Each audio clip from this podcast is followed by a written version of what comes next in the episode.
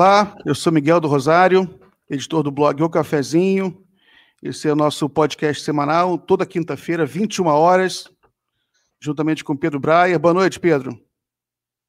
Boa noite, Miguel. Boa noite, Aldo, nosso convidado, e a todos os internautas. Hoje temos um convidado muito especial, o ex-ministro Aldo Rebelo, foi também deputado federal por vários mandatos. Aldo, seja muito bem-vindo aqui ao nosso programa. Obrigado, Miguel. Um grande abraço. Um abraço e uma boa noite aos internautas. Um abraço e uma boa noite ao Pedro. Uma alegria poder encontrá-los aqui na noite de hoje. Aldo, eu acompanho o seu trabalho há bastante tempo. Eu lembro quando o senhor foi presidente da Câmara dos Deputados.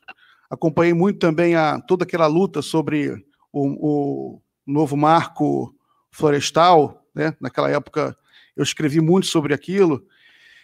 Eu tive a oportunidade de ter alguma experiência sobre agricultura, porque durante muitos anos eu fui jornalista especializado em café. Né? Eu e meu pai editávamos um jornal chamado Coffee Business. Então eu tinha um certo conhecimento sobre, sobre café, acompanhei aquele debate e defendi lá o marco florestal. Né? Mas eu queria começar a live aqui falando sobre o depoimento do Eduardo Pazuello, a segunda parte ocorreu hoje. Né? O ex-ministro da Saúde do, do governo Bolsonaro. Foi um depoimento com muitas contradições, né? muitas mentiras. E eu queria só a opinião aqui. Pedro, assistiu o depoimento? Assisti sim, Miguel. E o que me chama a atenção é que tanto o Pazuello quanto o Ernesto Araújo, eles vieram é, com a evidente missão de de poupar o, o Jair Bolsonaro de qualquer responsabilidade sobre os acontecimentos que a gente tem vivido desde o início da pandemia.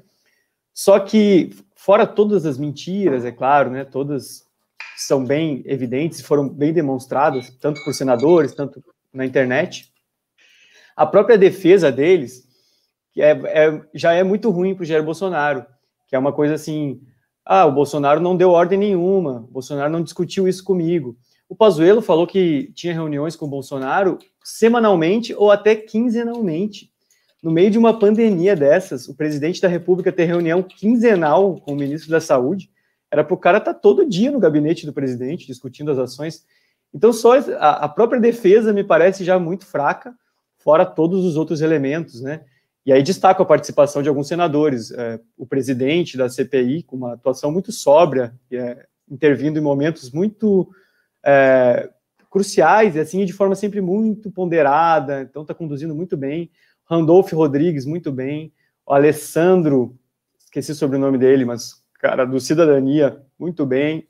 A Simone Tabet ontem fez um discurso muito bom, até a Cátia Abreu. Então tem alguns senadores se destacando, tem outro senador da rede muito bem também. Enfim, acho que a CPI está causando e vai causar um estrago ainda maior para o governo até porque estamos caminhando para a terceira onda da pandemia. Aldo, você está acompanhando essa CPI da pandemia? O noticiário apenas, não acompanhei os depoimentos, mas tenho visto pelo noticiário e é evidente né, que a CPI vai expor todos os erros, todas as falhas, todas as omissões todo equívoco na cadeia de comando do combate à pandemia. Ou seja, o Brasil, quando eu digo Brasil, é o governo, acumulou uma sequência de erros que contribuíram para a tragédia.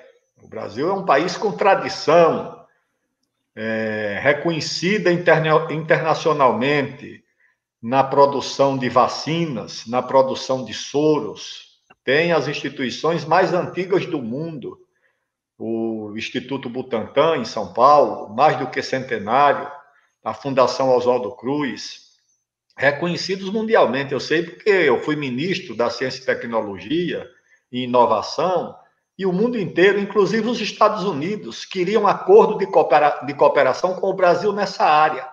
Por quê? Porque havia sempre no horizonte dos americanos a ideia do risco de uma pandemia.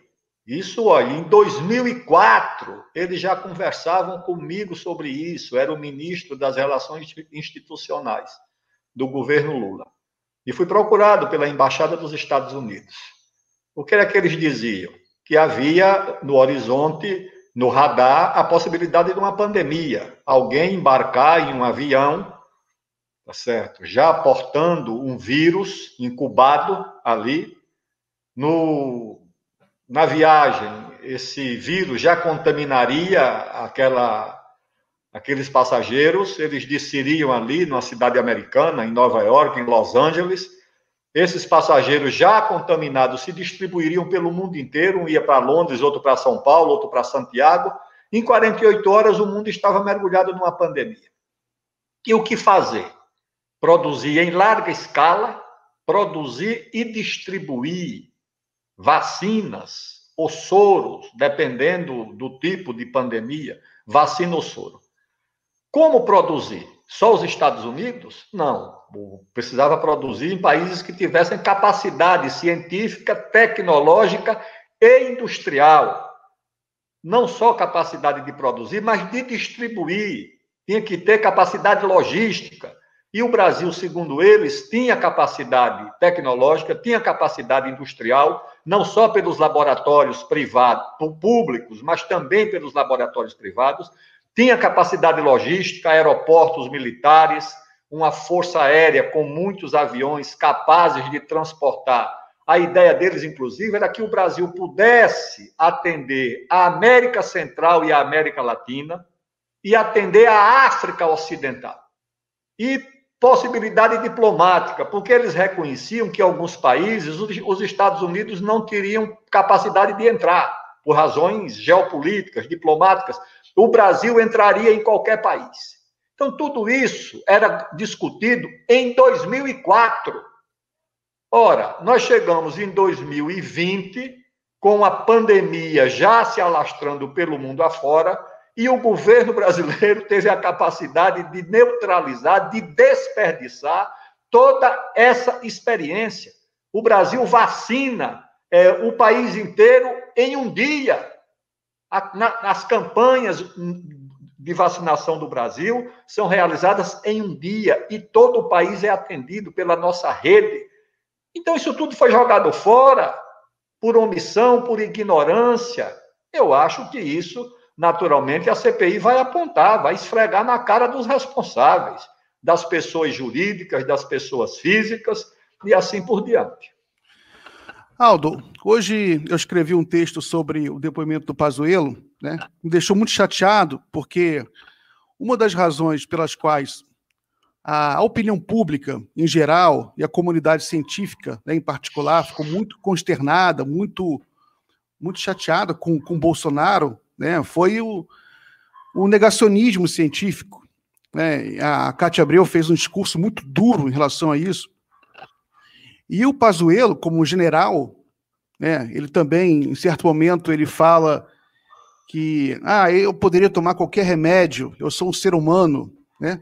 E aquilo me deixou meio enojado, porque a gente sabe que a questão militar está envolvida com a ciência desde os seus primórdios, né? Desde que primeiro homem usou um osso, uma pedra, como uma arma, até o, o projeto Manhattan, né, que descobriu a bomba atômica, sempre a questão militar esteve envolvida com, com a ciência, com o desenvolvimento tecnológico. Né? E aí a gente pode até ir entrando um pouco no, no tema da nossa live, que é nacionalismo né? E desenvolvimento, que eu acho que essa pandemia deixou muito claro aí as, as diferenças nacionais, né, e a importância de você ter, ter projetos independentes, né. Nesse momento, por exemplo, é, é humilhante ficar dependendo de, de insumos do exterior, de vacinas do exterior, quando a gente poderia... É, o Brasil tinha condição de desenvolver vacinas dentro do território nacional, né, e...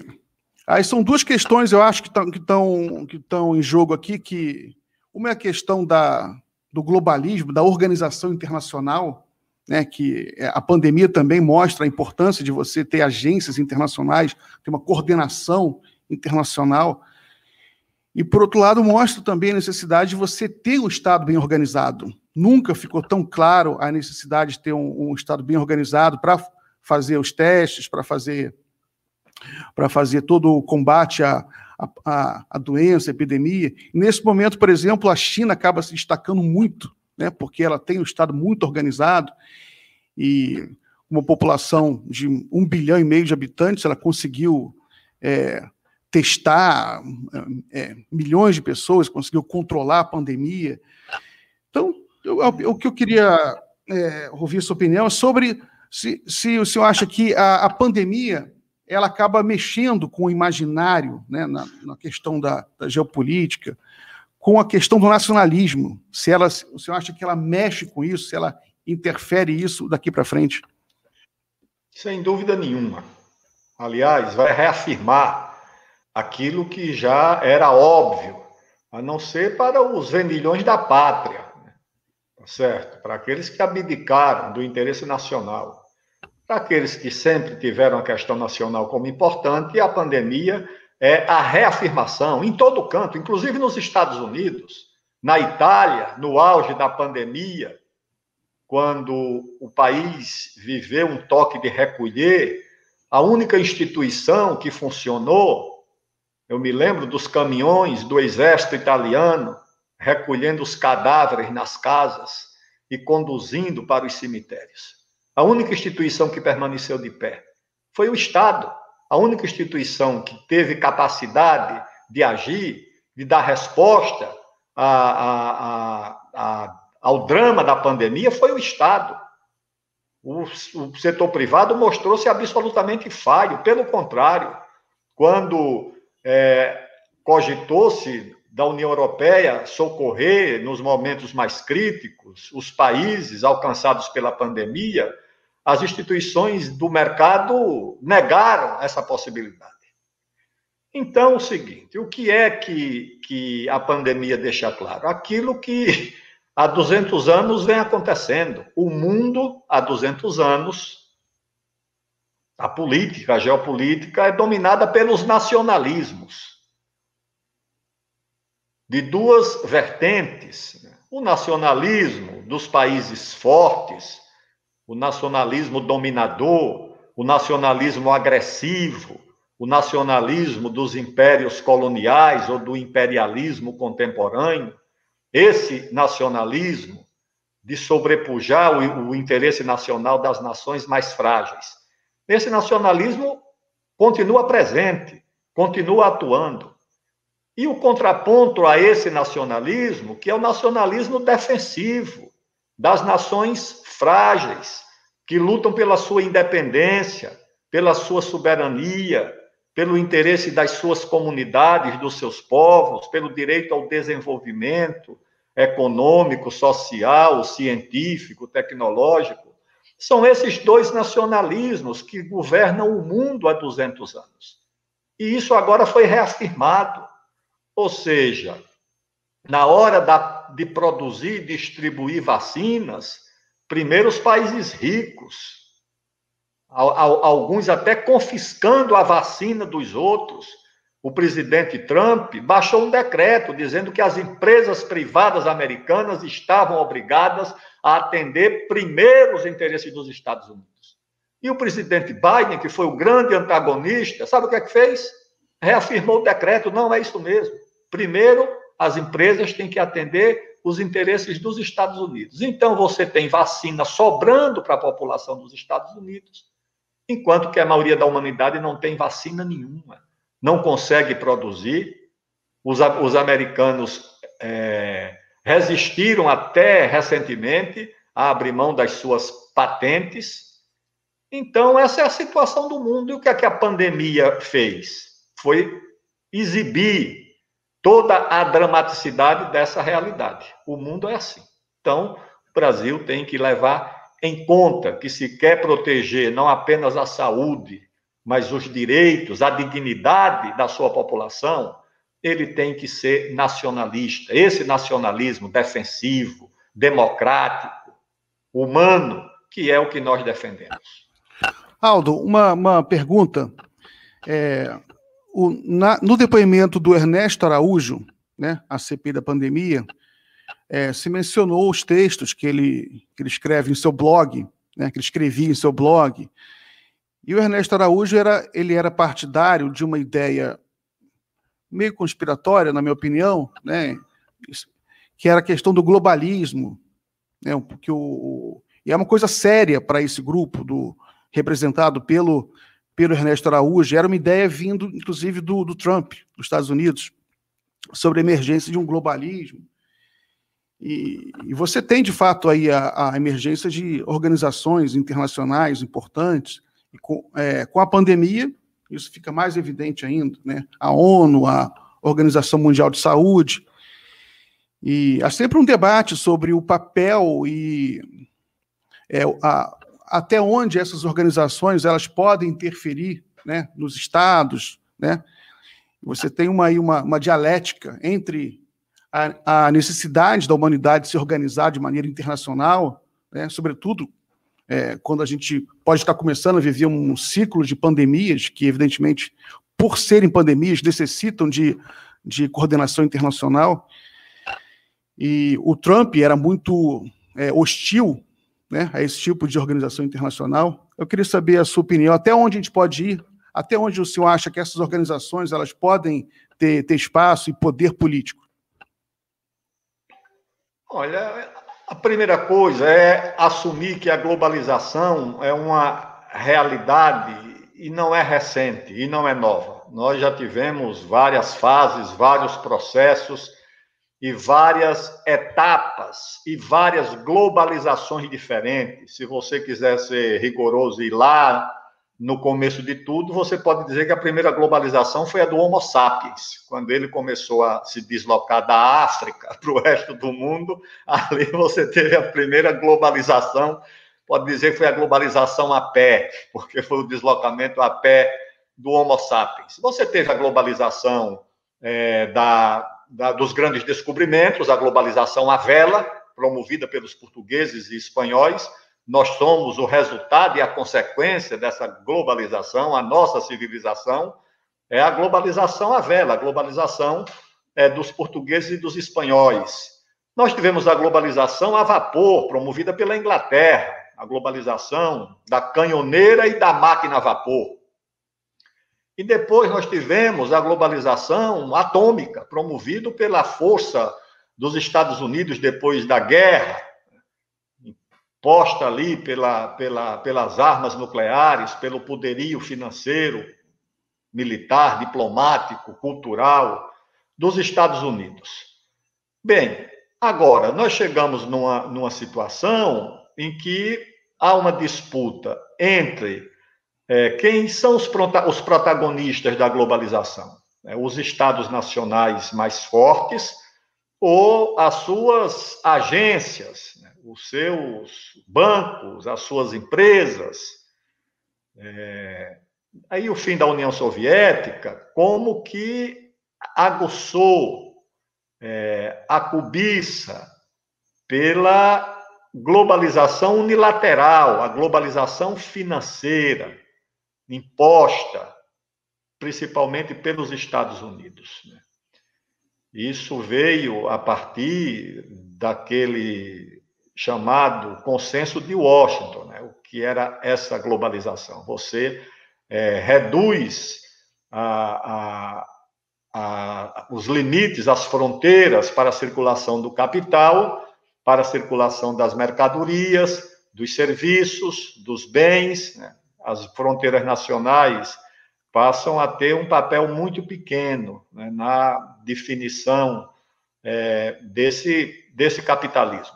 E isso criou, por incrível que possa parecer, uma, uma ilusão também em grandes setores da esquerda, que achou que a essa globalização financeira teria que se contrapor uma globalização dos movimentos sociais, a globalização das lutas sociais. É isso que se discutia nesse nesse fórum de Porto Alegre, nessas reuniões, eu via lá os livros do Tony Negri, né, o Império, sendo distribuído, é, a juventude sobraçando esse livro, como se fosse a nova Bíblia das lutas sociais do mundo. Tony Negri convidado para discutir orçamento participativo é, em Porto Alegre, nos governos do PT. Eu, inclusive, fui convidado uma vez, fiz um debate com ele, promovido no Ministério da Cultura, pelo ministro Gilberto Gil, me convidou para fazer um debate com o Tony Negri sobre esse tema. Então, isso criou também essa ilusão. E o, qual, qual a, a, a consequência trágica disso? É que tanto o capital quanto também os grupos chamados progressistas e de esquerda foram abandonando a agenda nacional, tá certo? Um em torno desse objetivo da, da globalização do capital e o outro achando que o contraponto a isso seria uma globalização das lutas e dos movimentos sociais. E a agenda do país, a agenda do interesse nacional foi sendo abandonada.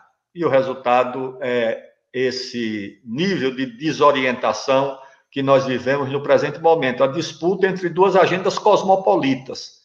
O Bolsonaro é atrás de uma solução que nasce no Partido Republicano, o filho com aquele boné do Trump e ele prestando continência à bandeira dos Estados Unidos, é, uma passeata de apoio a ele, parando é, na frente de uma estátua da liberdade é, do, da loja da Avan para prestar reverência a uma estátua da liberdade. Isso aconteceu em Araçatuba, aqui no interior de São Paulo. E, por outro lado, são os cosmopolitas de esquerda, os cosmopolitas progressistas, achando que a solução no Brasil, talvez, quem sabe, seja uma intervenção da OTAN, do Partido Democrata, na Amazônia. Ou seja, uma completa desorientação né, que paira sobre o país entre esses grupos, o cosmopolitismo conservador e o chamado cosmopolitismo progressista. Isso não é solução para nada. É, Aldo, outro, outro assunto correlato que eu queria ouvir sua opinião sobre é, a cultura militar no Brasil, a cultura das Forças Armadas, que isso sempre deixa a gente muito perplexo, né? Eu já comentei aqui um pouco antes, que a questão militar é, no mundo hoje, ela é evidentemente profundamente ligada à questão da, da tecnologia, do desenvolvimento tecnológico. Hoje em dia, os países que têm poder militar não são, não são aqueles que têm nem tanques mais, são países que têm drones, que têm, detêm controle de sistemas de inteligência artificial. Né? Você vê a China está divulgando agora o, robô dela que está em Marte.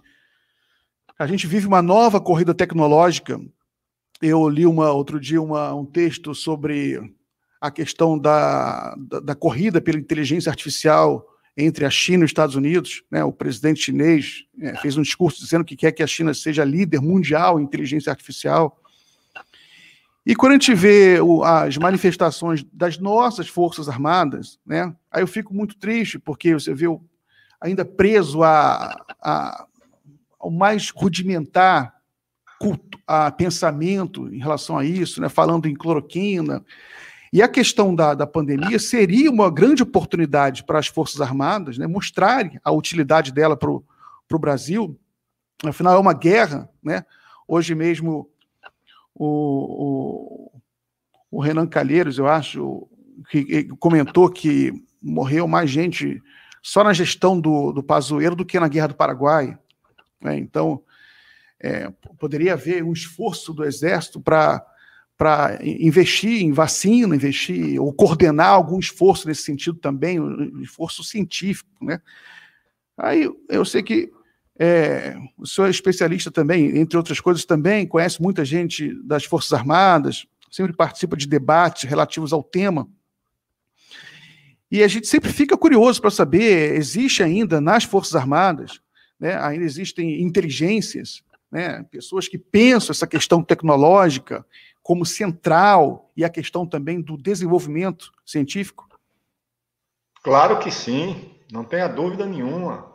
Não só nas instituições de ensino, na escola de comando, na própria Escola Superior de Guerra e nas outras escolas, na Escola de Guerra Naval ou na Escola da, da Força Aérea, há um pensamento avançado. O documento, aliás, que foi reafirmado recentemente, a Estratégia Nacional de Defesa e a Política Nacional de Defesa estabelecem a relação entre o desenvolvimento do país com a tecnologia do país com a estratégia de defesa, ou seja, não há é, economia de defesa sem economia nacional, não há tecnologia de defesa sem tecnologia nacional. Isso é, é doutrina da, das Forças Armadas. Aliás, esse pensamento também não é recente, é antigo. No fim do século XIX, todo o planejamento, toda a estratégia da infraestrutura do Brasil era discutida por engenheiros militares. Basta examinar os ensaios do Euclides da Cunha, que era engenheiro, era militar, eles eram conhecidos, esse grupo era conhecido como os científicos, que eram os militares da engenharia que discutiam é, a infraestrutura, a integração, o desenvolvimento do Brasil. Isso acompanhou o país, né? desde a época do Getúlio, que tinha como, como, como condestável o general Góes Monteiro.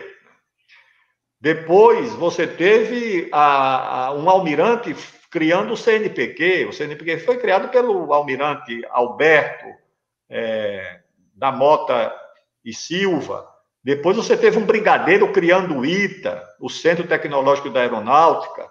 Hoje, a defesa cibernética do Brasil está sob os cuidados do, do Exército. Agora, essas instituições sempre, sempre foram muito híbridas, muito divididas. Ou seja, há correntes liberais dentro das Forças Armadas, pró-americanas, pró-mercado, com essas ilusões todas, arrumaram agora uns cursos na Fundação na Fundação Getúlio Vargas, que deve ter essa influência dentro das Forças Armadas. Eu vejo as Forças Armadas como é, uma instituição que está destinada a cumprir uma dupla missão no país. A missão fim, que é a da defesa do país, e uma outra subsidiária, mas muito importante, que é a da construção do país, a de preencher omissões e deficiências do Estado Nacional ou da sociedade nacional na área de ciência e tecnologia, o Brasil teria um programa nuclear se não fosse a Marinha? O Brasil teria um programa espacial se não fosse a aeronáutica? Não teria. Então, a melhor instituição de engenharia, mais bem avaliada, é, do, é uma instituição das Forças Armadas, do Instituto Militar de engenharia, ou outra escola de engenharia lá da aeronáutica, são instituições é, muito importantes e que, é, na verdade, ajudam o Estado Nacional em áreas onde as deficiências são importantes. Qual o risco que sempre acompanha instituições dessa natureza? São dois.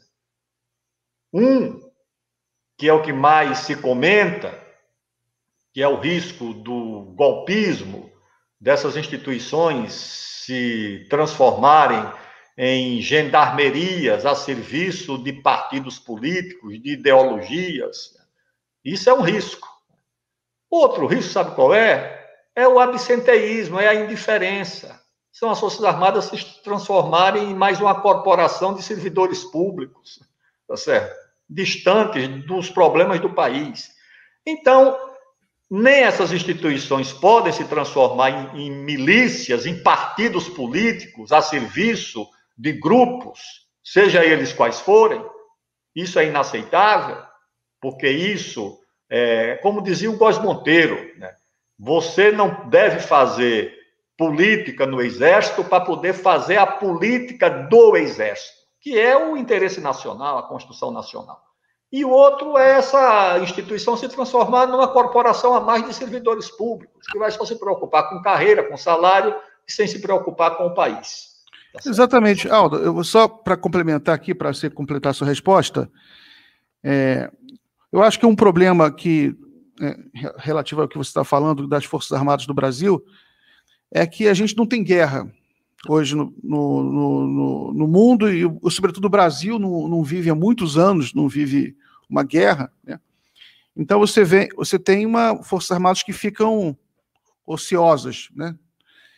E enquanto os Estados Unidos não vive eternamente, né, em, em mobilização permanente contra todo tipo de inimigo externo. Então você tem uma um, umas forças armadas mobilizadas com muito investimento em, novas tecnologias. A minha pergunta é o seguinte, Aldo, na sua opinião, qual, onde foi que a gente errou? Onde foi que o campo progressista errou na relação com o Exército? Se é que errou em algum momento na, na relação com as Forças Armadas, né? E que tipo de doutrina, né? Também se é que a gente tem que discutir isso, né? Mas enfim, já que o Exército é uma, é, ele, ele, pertence, né, ao, ao regime democrático, acredito que a gente teria seria interessante discutir, a sociedade brasileira discutir o papel das Forças Armadas. Sei que o senhor já falou aí sobre a questão do desenvolvimento. Eu queria saber até onde esse é, essa, essa, esse entendimento, essa percepção da necessidade do, das Forças Armadas é, estarem integradas a um projeto de desenvolvimento, até onde isso existe na, nas Forças Armadas hoje, né? qual, qual é a força. E é, enfim, é isso. Olha, a, a, o principal problema não é nem não ter guerra. Não ter guerra, muitos países que dedicam a sua, a sua, as suas instituições armadas, recursos, meios, é, não tem guerra. O mais grave é a percepção de que não há risco de guerra. Você pode não ter guerra, mas a percepção do risco te faz se preparar para a guerra. Quando é, a percepção do risco é baixa, as providências são praticamente abandonadas. Então, no Brasil, eu acho que o principal problema é a ausência ou uma baixa percepção de risco da segurança nacional e da defesa nacional. Ponto. Segunda questão. O problema todo começa quando nós somos atravessados pela Guerra Fria. A Guerra Fria que dividiu o país. E aí, o que é que as forças progressistas percebem? 54, tá certo? a deposição do Getúlio com a grande participação das Forças Armadas. 64, a repressão durante o regime militar. Isso tudo levou a uma certa desconfiança. E que os inimigos do país foram trabalhando para aprofundar para dizer, olha, militar e gente progressista, democrata, não deve discutir, não deve conversar. Eles, eles vendem para os militares que a esquerda é uma ameaça aos militares e vendem para a esquerda que os militares são uma ameaça para a democracia. E com isso eles vão trabalhando e cavando esse fosso. É, havia também o, o, uma certa desconfiança em relação, inclusive, à questão nacional. A esquerda foi entronizando de forma absoluta a questão democrática. E a questão nacional era sempre vista com desconfiança. Por quê? Porque em, em determinados momentos a agenda democrática e a agenda nacional elas não se encontraram. Eu vou te dar dois exemplos nas rebeliões do Império. Claro que aquelas rebeliões, a Guerra dos Farrapos, as rebeliões lá, a Confederação do Equador em Pernambuco, Frei Caneca, é, a revolta da Balaiada no Maranhão, a cabanagem no Pará, a Sabinada na Bahia, eram todas rebeliões democráticas, republicanas. Aquilo era o estado da arte, das aspirações democráticas da época mas aquilo ali não era uma solução para a questão nacional. Aquelas rebeliões tinham não tinham objetivo, mas a consequência eram os separatistas. O Rio Grande do Sul chegou a proclamar uma república. Em Pernambuco, é, chegaram a mandar emissários para os Estados Unidos com 800 mil dólares em dinheiro para comprar armas. Chegaram a organizar uma bandeira, a enviar emissários diplomáticos aos Estados Unidos. Queriam fazer um país lá, a Confederação do Equador. Então, a, a, a questão nacional e a questão democrática entraram em confronto ali. O outro momento foi com Getúlio.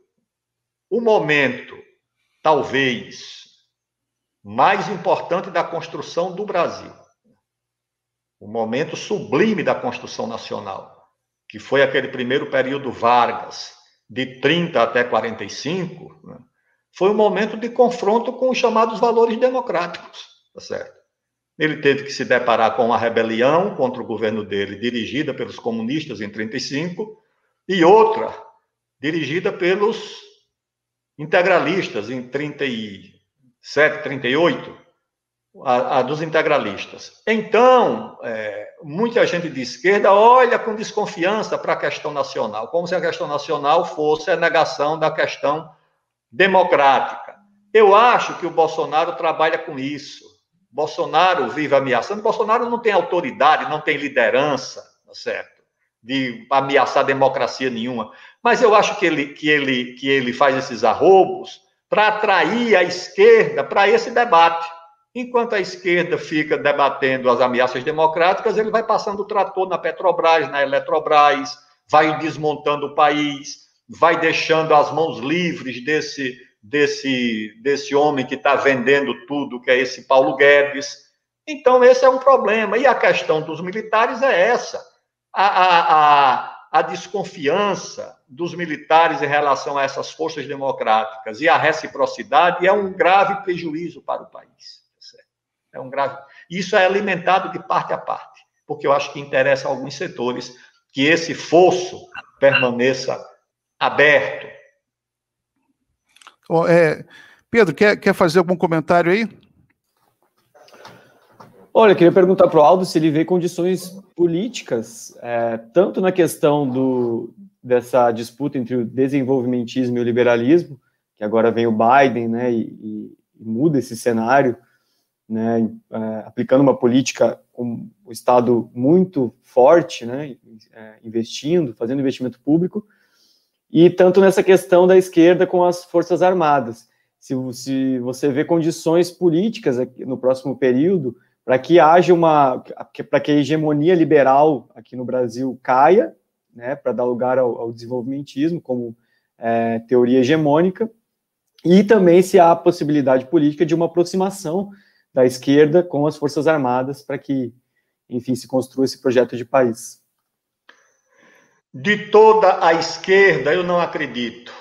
Porque tem uma esquerda que está já completamente comprometida e vinculada, inclusive dependente de recursos, de meios, de interesses internacionais. Essas ONGs e esses grupos que andam por aí, inclusive em setores da comunicação, recebendo dinheiro de fora, essa gente não tem nada mais a ver com o Brasil. São grupos cosmopolitas é, que vão defender democracia, essa agenda dos direitos humanos, do meio ambiente, mas isso eles defenderiam em qualquer lugar, aqui na Austrália, ou seja, é uma agenda universal, é uma agenda global. Essa agenda não tem nada a ver com o Brasil, tá certo? Tem a ver com o Brasil quando há uma interseção entre a agenda deles, que é essa questão dos direitos humanos, da democracia, é, do identitarismo, é, do meio ambiente, aí eles estão. E na direita também, né? essa gente, essa gente está vendida a Miami, está atrás de negócios. Esse nacionalismo de fancaria, se fantasiar de verde e amarelo para enganar quem, entendeu? Enganam quem? Pensam que enganam quem? Tem nada a ver com o Brasil. Essa gente, na época das passeatas, é, pegava um avião em Miami, descia ali, ia para a Avenida Paulista, fazia passeata e voltava para lá. Essa gente não tem nada a ver com o Brasil. Essa gente entregaria de bom grado a Amazônia, aos Estados Unidos, para virar um enclave. Tenho dúvida nenhuma. Eu conheço de perto essa gente, como é que é. Tem nada a ver com o Brasil. Agora, tem setores conservadores nacionalistas, patrióticos, e setores progressistas nacionalistas e patrióticos. São esses setores que precisam encontrar uma solução para o Brasil, reunir as energias, as forças necessárias para construir essa agenda do Brasil, porque vai se deparar com esses dois grupos, com os cosmopolitas conservadores e com os cosmopolitas progressistas, não, sei, não tenha dúvida nenhuma. Esse pessoal não vai se encontrar nessa agenda.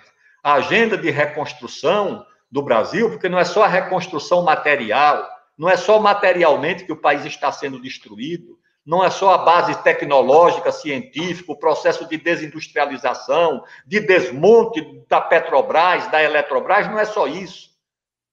Isso até você reconstrói amanhã países que foram destruídos pela guerra, Japão, Alemanha, Rússia, eles foram reconstruídos depois, França.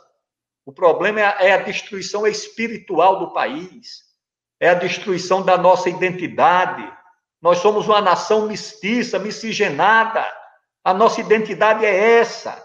Eles querem substituir, eles querem que o Brasil reconheça que errou durante 500 anos e que nós somos uma nação de pretos e brancos, que deve se relacionar como nos padrões americanos. É isso que está sendo imposto ao Brasil. Ou seja, 500 anos de erros, de equívocos, vocês não tem nada de mestiço, vocês são preto e branco, isso aqui é um terreno onde africanos, descendentes de africanos europeus, devem fazer o seu acerto de contas. É isso que a Globo, a Folha de São Paulo, as universidades e boa parte dessa militância identitária, ligada inclusive aos partidos de esquerda, fazem. É isso que estão fazendo.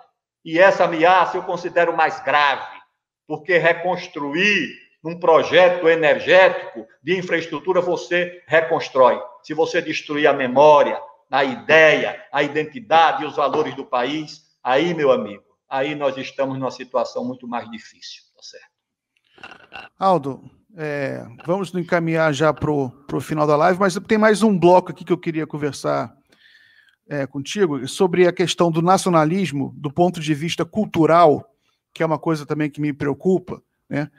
é, é, é um fato né, do mundo hoje, um domínio é, cultural dos Estados Unidos que é avassalador. Se você pegar a lista no Brasil dos livros mais vendidos, né, dos livros de ficção mais vendidos, os 10, os 10 livros mais vendidos são todos autores, quase todos, né? Às vezes entra um aqui, autores norte-americanos, né? Isso há muitos anos.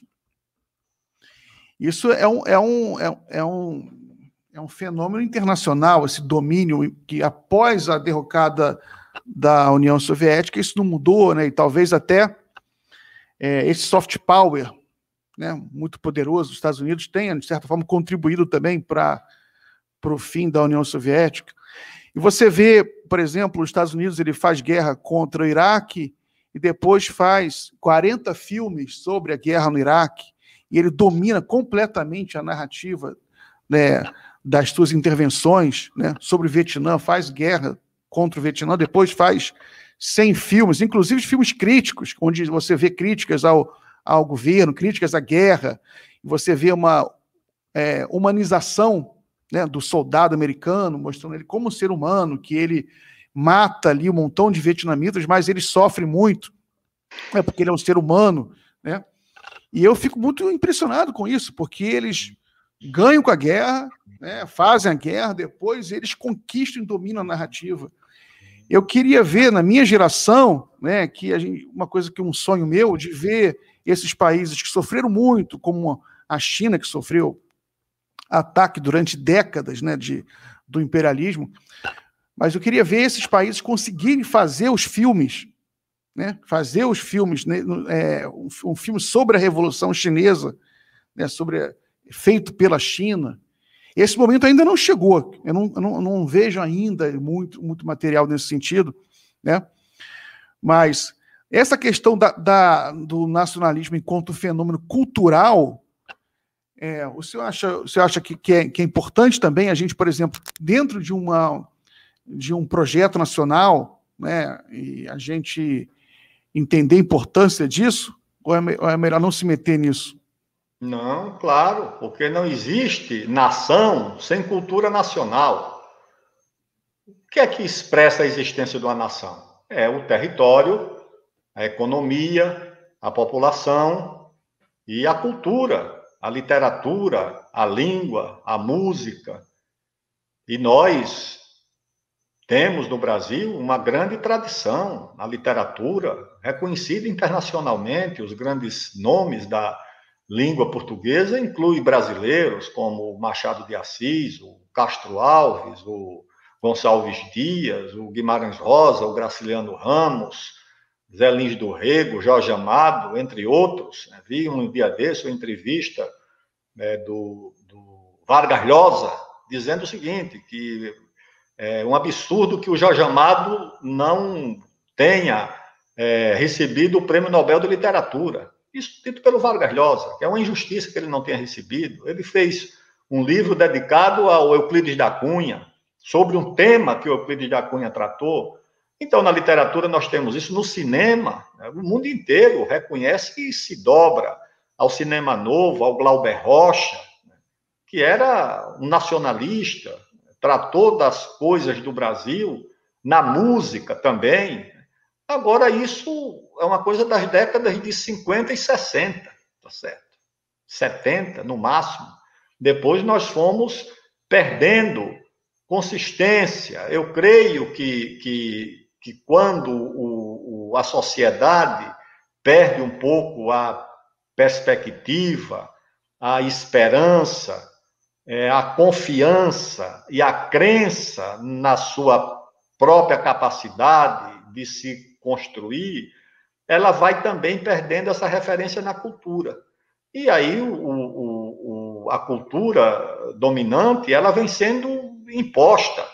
E não é apenas a, a chamada cultura de consumo popular, a, na academia também, né? é uma coisa avassaladora. Na área de ciências sociais, o predomínio é, nas teses, na área de ciências sociais, né? dessa coisa importada dos Estados Unidos. Ou seja, tudo tem como tema é, a agenda identitária, a questão de gênero, a questão de raça, a questão é, de outras identidades. E, por exemplo, a história do Brasil, a história da, da nação. A história da nação. Porque a história nacional é o que te dá, justifica, explica. O que é que explica que nós somos uma nação? É a história dessa nação, a nossa origem, como nós fomos nos formando.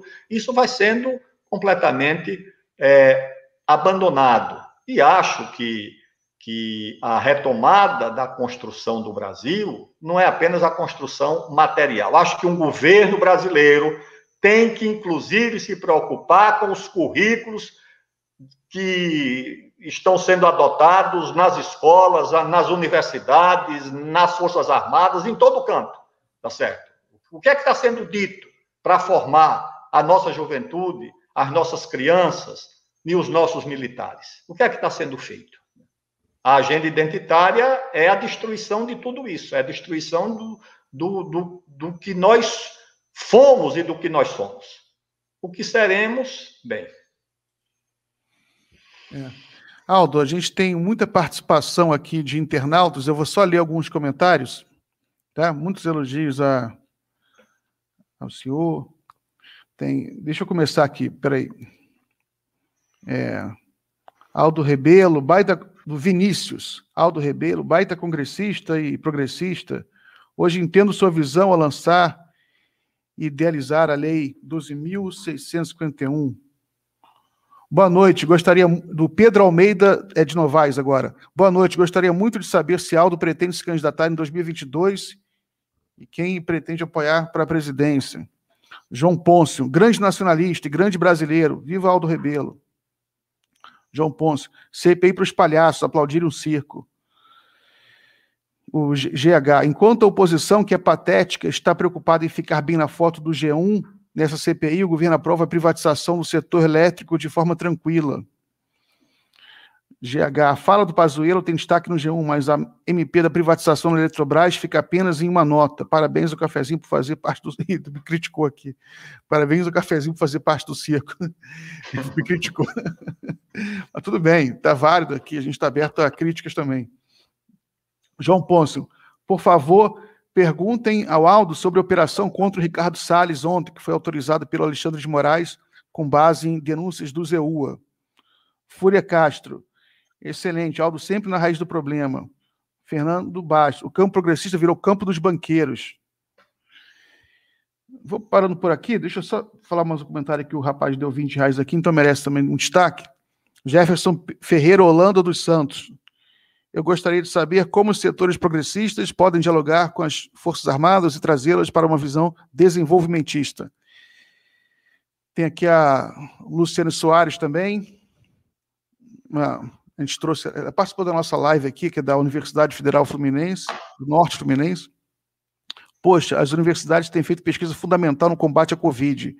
Agora, as elites estão em todas as instituições e a universidade está dentro da sociedade quanto o exército. Tá bom. Aldo, então vamos já para o é o último bloco, né?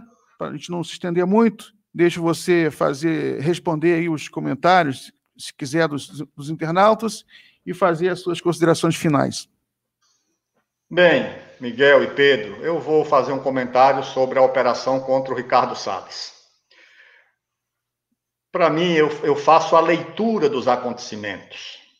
A minha leitura dos acontecimentos é, é a seguinte: quando os Estados Unidos pediram ao governo brasileiro para bloquear a vacina russa, a Sputnik, o governo brasileiro atendeu e esperava, como contrapartida, que os Estados Unidos aliviassem a pressão na questão da Amazônia, que é uma pressão muito pesada, que eles exercem aqui dentro e influenciam os europeus nessa pressão. Foi outra avaliação errada da correlação de forças do atual governo. O que é que os americanos fazem? Os americanos montam uma operação montada por eles, com a Polícia Federal, que sempre foi muito próxima dos Estados Unidos Sempre foi uma instituição muito próxima deles. Quando eu era parlamentar, presidia a Comissão das Atividades de Inteligência, interroguei, entrevistei delegados da Polícia Federal que recebiam recursos de uma agência americana na conta pessoal. Não era na conta institucional, recebiam na conta pessoal dinheiro dessa agência antidrogas dos Estados Unidos. Era esse o nível da promiscuidade na relação. Eu acho que eles montaram essa operação contra o, o, o, o Ricardo Salles com uma resposta clara dos americanos: tem que tirar esse, esse, esse ministro. Ou seja, é a pressão dos Estados Unidos sobre o Brasil na questão da Amazônia, como hoje o Macron, um ministro lá da França, disse que não vai assinar acordo nenhum por causa da Amazônia. Então, aqui eu não estou defendendo o Ricardo Salles, o que eu estou dizendo é que o Brasil foi submetido a uma operação conjunta entre a inteligência americana e a Polícia Federal, porque isso é público. A embaixada americana que entrou em contato relatou como é que, que um, um, uma empresa americana vai no, no, porto de Savannah, na Geórgia, apreender uma, um carregamento de madeira? Isso é operação de inteligência. Então, acho que o Brasil foi vítima de uma operação de inteligência entre o governo dos Estados Unidos e a própria Polícia Federal Brasileira, tá certo? O que é uma coisa lamentável e o que mostra que esse governo, iludido com os Estados Unidos, que nós somos parte da civilização ocidental, eles não nos consideram parte de civilização ocidental. Nós abandonamos os nossos parceiros, que seriam os BRICS, a China, a Índia, a Rússia, com quem nós poderíamos estar fazendo muita coisa na diplomacia, nas vacinas, atrás de uma ilusão americana. Bem, isso aí é, do, do presidente e do Ernesto Araújo. A questão das Forças Armadas, nós precisamos, é, primeiro, reconhecer o papel que elas têm, tá certo? a função que elas podem, não pensar que esses militares da reserva que estão aí representam as Forças Armadas. Podem representar uma parte, um pensamento, mas há outro pensamento patriótico, de gente profissional, séria, de é, interesse público, que às vezes não se manifesta, e também é bom que não se manifeste. Militar não pode estar fazendo pronunciamento, é, sendo contra o governo, apoiando o governo. Não pode, isso aí não é, não é função das, da, das Forças Armadas. Daqueles que estão na ativa, os que estão na reserva é, é, outro, é outro assunto. Então, Miguel, eu, eu agradeço o convite, foi uma alegria, uma honra participar com você, com o Pedro, é, com os nossos internautas, e fico aqui à disposição. Né? Eu não tenho é, decisão política sobre o que vou fazer em 2022. Eu estou cuidando de lançar um livro agora, deve sair amanhã ou depois, chamado Quinto Movimento, é, Propostas para a Construção Inacabada do Brasil. Chama-se Quinto Movimento porque eu divido a história do Brasil em quatro movimentos de construção do país. O primeiro movimento, de 1500 até o Tratado de Madrid, de 1750, que é a formação da base física do Brasil, do território. O segundo movimento, que é a construção da independência, de 1750 até 1822, a revolta do Felipe dos Santos, a, a Conjuração Mineira, a revolta dos alfaiates, o Dom Pedro, o Zé Bonifácio, o terceiro movimento, que é o da unidade do território, que de 1822 até a proclamação da República, o quarto movimento, que é, é de Deodoro Floriano e a Era Vargas, e a Era Vargas que eu considero que termina agora, tá certo? Então é agora. Então, esse quatro. E qual é o quinto movimento? O quinto movimento é a retomada da construção do país, a economia, a ciência, a tecnologia, as Forças Armadas, a Amazônia, é, a luta contra a desigualdade, a luta pela democracia. São 21 capítulos, um roteiro de discussão sobre o Brasil. Eu vou fazer esse, terminei esse livro, vou fazer esse debate e depois eu penso no que fazer para 2022. Maravilha, Aldo. Agradeço imensamente a sua participação. É, Pedro, quer fazer algum comentário final? Bom, só falar que é muito bom ouvir o Aldo e essa, essa operação contra o Ricardo Salles é muito bom ouvir essa visão contra-intuitiva, né, porque a gente tende a achar bom, é claro, é um ministro desastroso, mas realmente, né, essa, essa, essa perda de soberania que a gente tem com essa promiscuidade entre a nossa polícia e a polícia americana realmente não tem como levar a, a um bom lugar, e a gente viu isso, foi bem didática a Lava Jato nesse sentido, né? e teve muitos setores aplaudindo a Lava Jato lá no início, depois a gente viu a tragédia né, que, que, que foi o resultado. E só lembrando aqui que o Aldo apresentou em 99 um projeto de lei polêmico, aquele sobre os estrangeirismos na língua. Foi aprovado aquele projeto, Aldo? foi é, aprovado em todas as comissões. Quando chegou no plenário, o presidente da época não quis votar, e aí passou a legislatura e a língua portuguesa ficou sem, sem a proteção no ensino e na aprendizagem, com consequências terríveis nos dias de hoje. É, a gente, a gente vê, né, como tem uma, uma invasão da língua inglesa que é até um pouco absurda, né? A gente vai trocando as palavras. O Luiz Fernando Veríssimo escreve sobre isso, né? ele não, não vê sentido, né? É delivery, enfim, é um monte de invasão. Eu lembrei desse projeto aqui bem interessante. Mas é isso. Só para dar notícia final aqui, Miguel, que o Bolsonaro na live de, de hoje, ele fal, falou é, que tomou cloroquina de novo, tá? Ele disse que teve sintomas esses dias e aí ele não citou o nome do remédio, mas ele disse que tomou de novo preventivamente e, inclusive, aglomerou hoje. Então, ele teve sintomas, fez exame, deu negativo, mas ele aglomerou, sendo que o falso negativo é muito comum, ou seja, tá dando, continua nessa linha aí do confronto. Só deixar essa notícia aí para. Muito saber. bem. Então, vamos despedir aqui dos internautas. Agradeço muito aí a audiência de todos. Peço para todos curtirem a página do Cafezinho no YouTube, apoiarem. Agora a gente tem um crowdfunding, um apoie-se. Tá o link aí na, na página, no YouTube. Aldo, muito obrigado aí pela conversa. Um grande abraço. Espero chamá-lo para a gente bater papo sobre outros assuntos, sobre a Amazônia também, que a gente acabou, a gente tem que se aprofundar sobre isso. Pedro, uma, um abraço aí pela parceria de sempre e até a próxima. Um abraço.